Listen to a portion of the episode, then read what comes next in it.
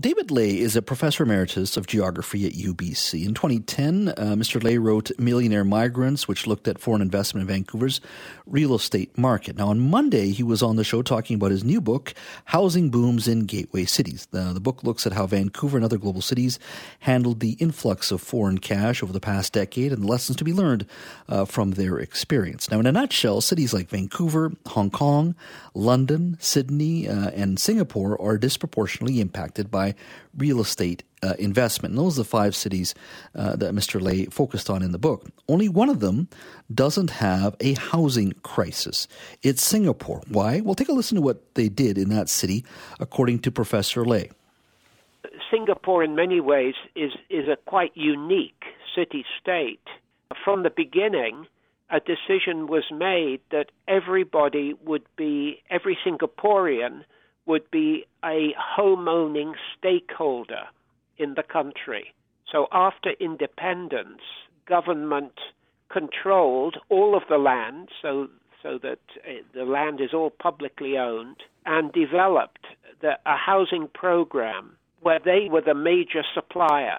A government agency was the major supplier of housing that was leased to Singaporeans for ninety-nine years. So that's one response, which is using government land to build housing. One, what you're going to argue, well, what about personal property rights or systems are different? So be it. But I just wanted to lay out that one argument Mister Ley made.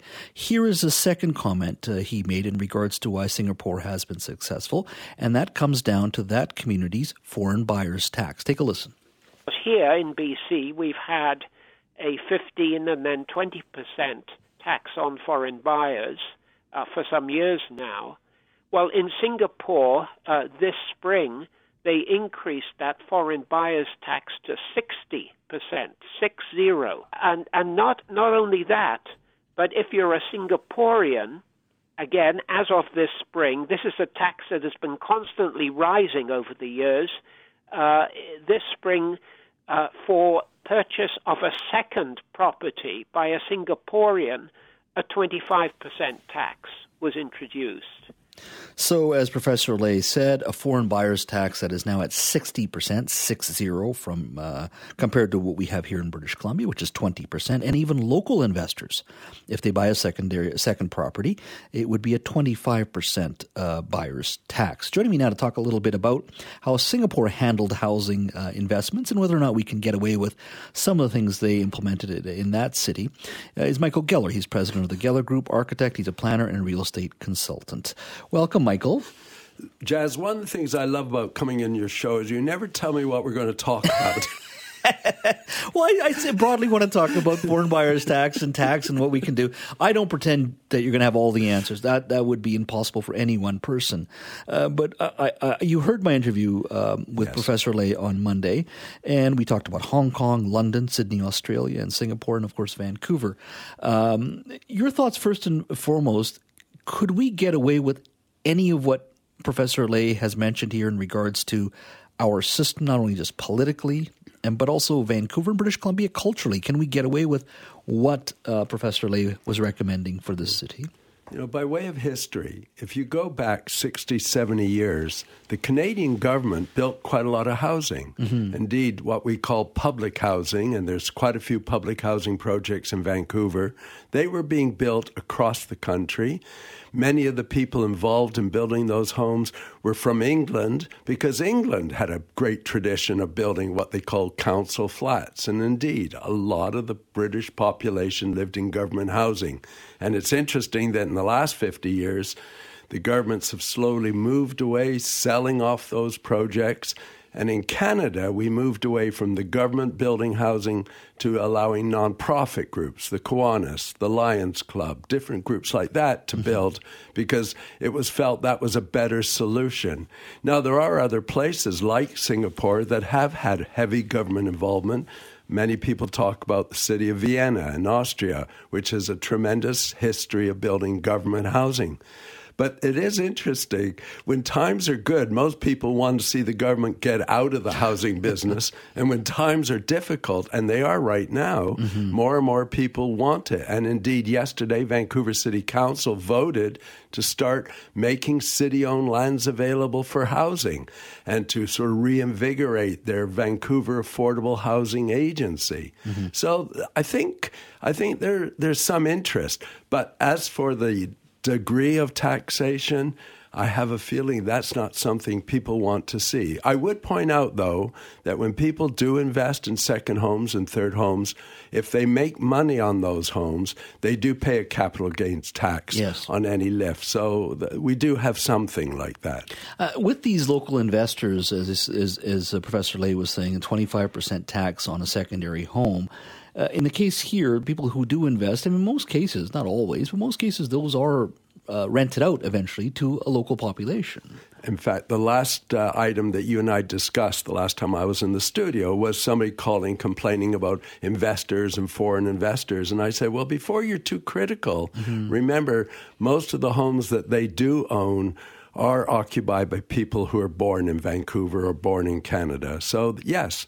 And indeed, I just saw an article today on five reasons why we should be encouraging rather than discouraging investor housing development, because without the investors, a lot of housing projects just simply won't go ahead. Just won't get built.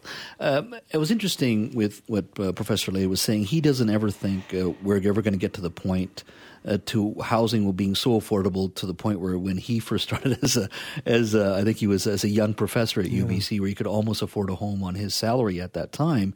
Um, is it just the nature of open societies like Canada, like the U K, like Australia?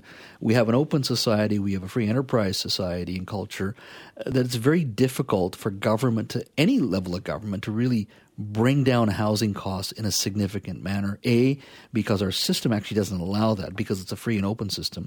Two, I would argue no politician ever is going to get elected with the term, elect me, I promise to reduce your housing costs by forty percent, baby boomer and Gen Xer. Or put another way, and we could invite your callers, your listeners to call in, how many of you listening right now would like to see the government reduce the value of your home, the yeah. home that you bought with a lot of effort, to see that reduced by half? Yeah. Because ultimately, if we're going to significantly reduce the cost of new housing, effectively we'll be bringing down the cost of all the existing housing. And that's why I had to agree entirely with David Ley. It's, it's not going to happen. Mm-hmm. The other thing here in Vancouver, this continues to be a very desirable place to live. I was at a presentation last night on the federal government's efforts to increase the supply of housing. They want to build five point eight million new homes over the next seven years. That's about four times the number of homes we've built in the last four years or ten years. And indeed, Vancouver or British Columbia would get a larger percentage of that. Unfortunately, it won't happen. It won't happen. But It, it, there's no doubt that we do need a lot more housing, but as I often tell people, Jazz, even if the land is free and you just have to pay for the construction and the various fees and architects, it's still not terribly affordable housing. Hey, welcome back to the show. If you're just joining us, we're speaking to Michael Geller, president of the Geller Group. He's an architect, planner, and real estate consultant. We were talking about an interview we did on Monday. It was an extended interview with David Ley, professor emeritus of geography at U B, uh, U B C. We talked about gateway cities and and how uh, they've had to deal with the deal with the influx of foreign investment and how um, that foreign investment disproportionately impacts real estate in those communities.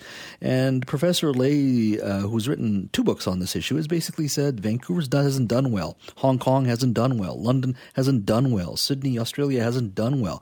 One city has done well, or at least a lot better than the other four that I've just mentioned. That's because of A, they've used public lands to build homes. And secondly, there is a foreign buyer's tax and a local buyer's tax, foreign tax of sixty percent. And if uh, you're a Singapore resident and you buy a second property, perhaps an investment property, it's a twenty-five percent uh, buyer's tax there as well. I'm wondering, should we be considering the same? I know the systems are different, the cultures are different, uh, as um, uh, Michael was saying as well. But I'm very curious as to think, what can we do to make housing as affordable as possible in the city? six oh four, two eight oh, nine eight nine eight. Uh, let's go to Hardy in Langley. Hi, Hardy. Hi, thanks for taking my call, and I always enjoy Michael Geller on your show. Uh, he has great insight. I think one of the problems he alluded to was, like, even if the land was given for free, I work in the construction industry, uh, concrete specifically, and the price of concrete has gone up just astronomically in the last couple of years. And the free land's not going to change that. And a lot of the job sites that I attend to, the big ones, there's a lot of labor that's from Mexico. And so if you're going to have more construction sites, you're going to have to get more laborers coming in. They got to stay somewhere, and the costs are not going to go down. We're in a bad situation of supply and demand. Mm-hmm. I'm just a person. I don't understand all the economics of it. But you have two competing things going on, the need for more public subsidized housing, and you have the free market as well. Like, I'm a homeowner. I own a freestanding home. I don't want my value to go down, but my son, he lives in Beijing. He has no interest in coming back to Vancouver because his quality of life will go down. So there's a real tug and pull there, and I don't know what the solution is. It's it's gone on for so long that the solution is no quick fix. It's going to take a lot of time, but hopefully... Artie- Uh, Artie, Thanks. Thank you for your call. Really appreciate it. Really good points you're making there, and I think uh, I think he nails it. We've taken a very long time to get into this mess, federally, provincially, municipally, mm-hmm. whatever, whoever you want to blame. It's going to take a while. No matter what political leader, municipally, provincially, or federally says, it's going to take time before we are able to get beyond this point when to get back to some sort of affordability. And Hardy makes an interesting point, because I was just reading an article today by Claire Wilson talking about the fact we're actually losing construction workers in mm-hmm. British Columbia. They're moving to Alberta. Why? Not because there isn't work here. There's tons of work here. But the housing is too expensive for the construction workers, yeah. so they're leaving. Yeah, I had Chris Gardner from I C B A was here a few weeks ago for the next mill, and he was talking about that as well. All right, let's go to James in White Rock. Hi, James. Hi, Jess. Thanks for taking my car- call. Peter, I love listening to you. I'm a builder, and I just sent a ten-man crew to Alberta specifically because my guys can't afford to live here. So board- building affordable housing is going to be pretty hard when you haven't got anybody to build it. And the second thing is, uh, when is the province going to be honest with the people that are coming here and let them know that British Columbia is now going to become a renter's state, where people aren't going to be able to afford to buy a house? And if they come here, they have to come to the conclusion when they move in here, they are never going to own property. They are never going to be able to afford it. And and they have to earn a certain amount of money to actually live here in the property that exists. James, thank you for your call. I think he's got a point there. He's got a number of points. But, you know, you have to be a bit optimistic. Yeah. And ultimately, there are ways that we can make housing a little bit more affordable without dramatically reducing the cost of all and value of all the existing housing. But we do have to do something about it, because otherwise, he's quite right. If there's no one here to build the affordable housing that the government wants, we're in trouble. Yeah, absolutely. Michael, thank you for your time. My pleasure.